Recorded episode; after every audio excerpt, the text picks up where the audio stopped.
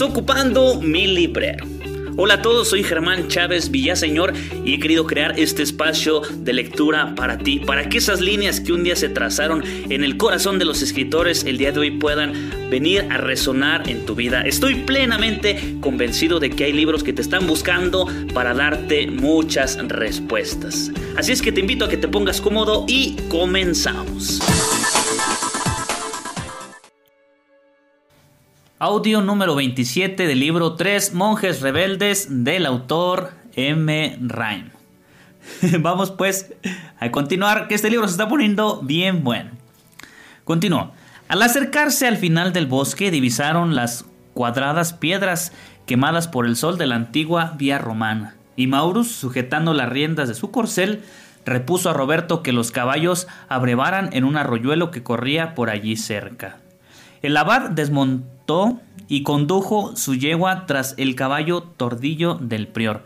Mientras los dos animales con las manos en, la, en las movedizas aguas bebían ruidosamente, Maurus frunció el entrecejo y exclamó ¿Pero la agonía de esperar siete años? Ese Maurus. Continuó, conservo las cicatrices, Maurus, pero no olvides que él fue crucificado. Sí, pero... No hay peros que valgan, Maurus, dijo el abad examinando el freno en la boca chorreante de su yegua, de su yegua, perdón. Aunque los hombres no hagan todo lo que los enemigos del Señor hicieron con él, nosotros solo podemos hacer lo que él hizo, rezar para que sean perdonados por aquel que últimamente tiene derecho a sentirse ofendido. Maurus permaneció silencioso. No podía llegar a parte alguna con Roberto. Cuando éste comenzaba a hablar de Cristo, pronto estuvieron de nuevo en el camino y los caballos frescados harían resonar las piedras bajo sus cascos.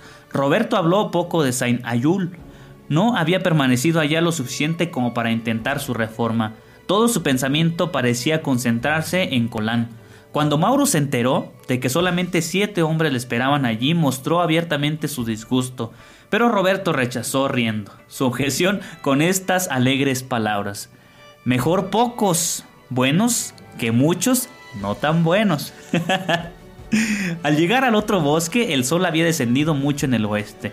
Roberto tiró las riendas de su, yegua, e insistió en que Mauro regresara. A esa hora, señaló el prior, no llegaría a Troyes antes del anochecer. Mauro se negó por un rato a obedecer esas indicaciones. Tenía el pensamiento de que, de que esta separación era definitiva, presintiendo que había ido a un aumento, aún aumentó durante todo el camino. Estaba poco dispuesto a abandonar a su amigo, pero comprendía que Roberto tenía razón. Al fin acercó su caballo a la yegua y colocó su mano sobre el hombro de Roberto diciendo, Que Dios esté siempre contigo. Roberto se inclinó en su montura y dio a su amigo el beso de paz, murmurando, Él permanecerá aunque todos nos abandonen. Qué bonito. Él permanecerá aunque todos nos abandonen. Ambos se bendijeron, Tornaron sus caballos y partieron, uno hacia el sol poniente, otro hacia las verdes sombras del boscaje. Ninguno miró hacia atrás. Qué bonito. Al día siguiente, Roberto comprendió por qué había pasado tanto tiempo sin tener noticias de esos entusiastas eremitas. Cuando la comunidad de Tonerre había frustrado sus planes siguiendo Siguieron luchando como lo habían hecho siempre para continuar su vida de ermitaños, pero pronto cundió la intranquilidad. Necesitaban un conductor y querían alguien que los llevara hacia Dios. Sabían que había uno y resolvieron conseguirlo.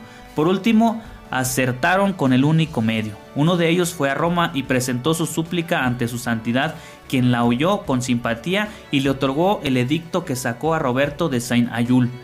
El peregrinaje hasta Roma y la vuelta había exigido tiempo, pero ahora Sí, ahora, pensó Roberto.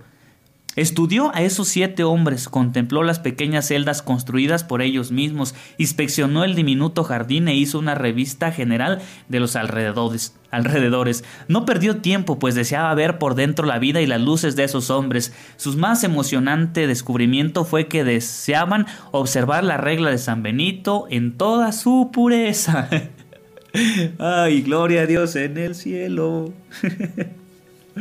Al fin. Bueno, vamos a ver qué sigue, ¿eh? no sabemos qué sigue. Continuó. Antes de que el lucero de la tarde comenzara a brillar, solitario en el pálido cielo, Roberto daba gracias a Dios con el corazón desbordante. La comunidad era pequeña y eso para él una ventaja. Nadie había vivido en el monasterio de la época y también eso lo consideraba una ventaja. Parecían perfectamente dóciles y esa era la mayor ventaja. Roberto casi lloró esa noche al dar gracias a Dios. En Colán no había nadie que nada que reformar, ni costumbres que abolir, ni litigaciones que anular. Lo único que debía hacer era cumplir el deseo de su comunidad y suyo propio, dándoles la regla de San Benito en toda su simplicidad. Al fin el rebelde parecía encontrar colaborador. ¡Wow! Al fin el reverde, el rebelde. El rebelde parecía encontrar colaboradores. Al fin su sueño se convertía en realidad. Podía vivir en la forma más noble. Hasta quiero chillar. estoy bien emocionado. Antes de que pasara el mes, Roberto había organizado por completo la comunidad de acuerdo con las líneas de la regla. Hasta tenía un prior, un ermitaño que le impresionó particularmente desde el primer día. Era el más alegre del grupo y uno de los más enérgicos. Cuando dijo a Roberto que su nombre era Alberico, este le contestó: Debía haber sido Hilario. Me gustó su sonrisa, padre. Haz que siempre brille.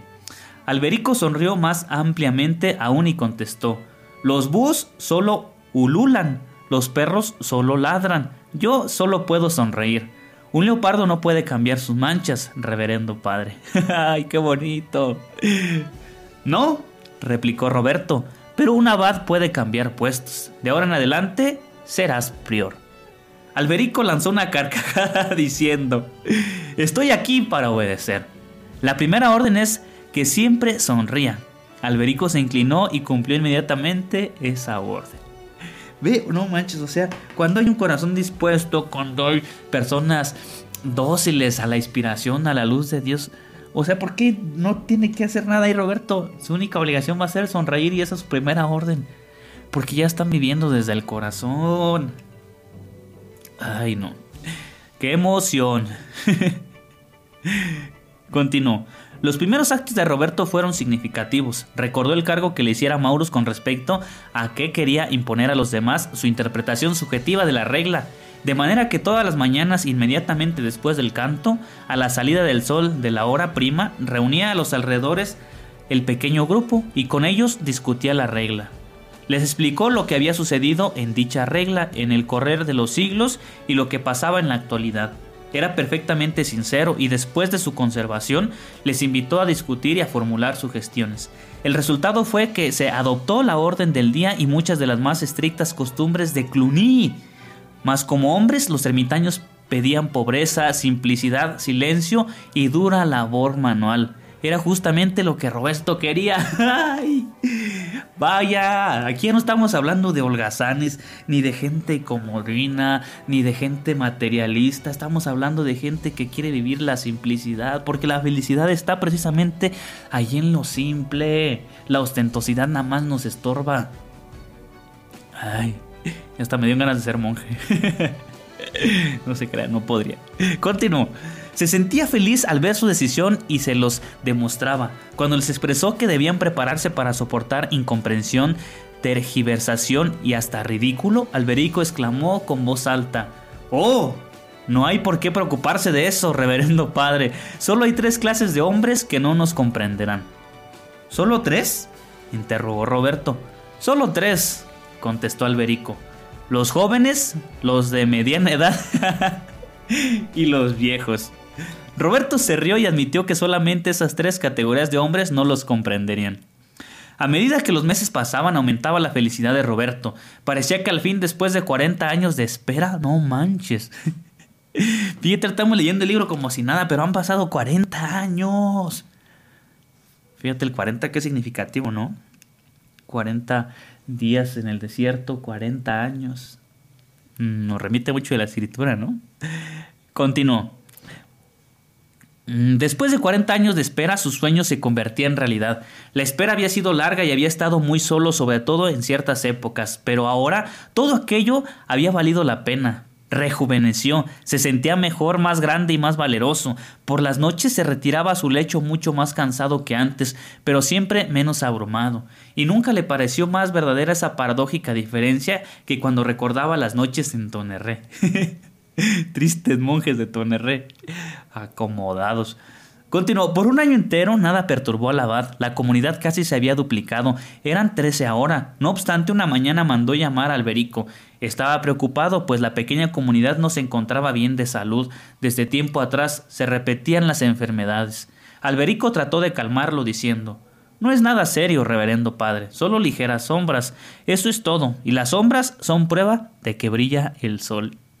Estos monjes están en otro nivel, definitivamente. Pero Roberto insistió en que las enfermedades se hacían crónicas y que era necesario efectuar una proligia investigación. Ese Bernardo está bien atento de sus monjes, o sea, qué bueno que estén trabajando y haciendo, pero pues al fin de cuentas son humanos, ¿no? Y hasta aquí le vamos a dejar este episodio. No se vayan, ayúdenme a seguir compartiendo y gracias por estar aquí, gracias por su paciencia y gracias por el esfuerzo que hacen de estar escuchando este libro.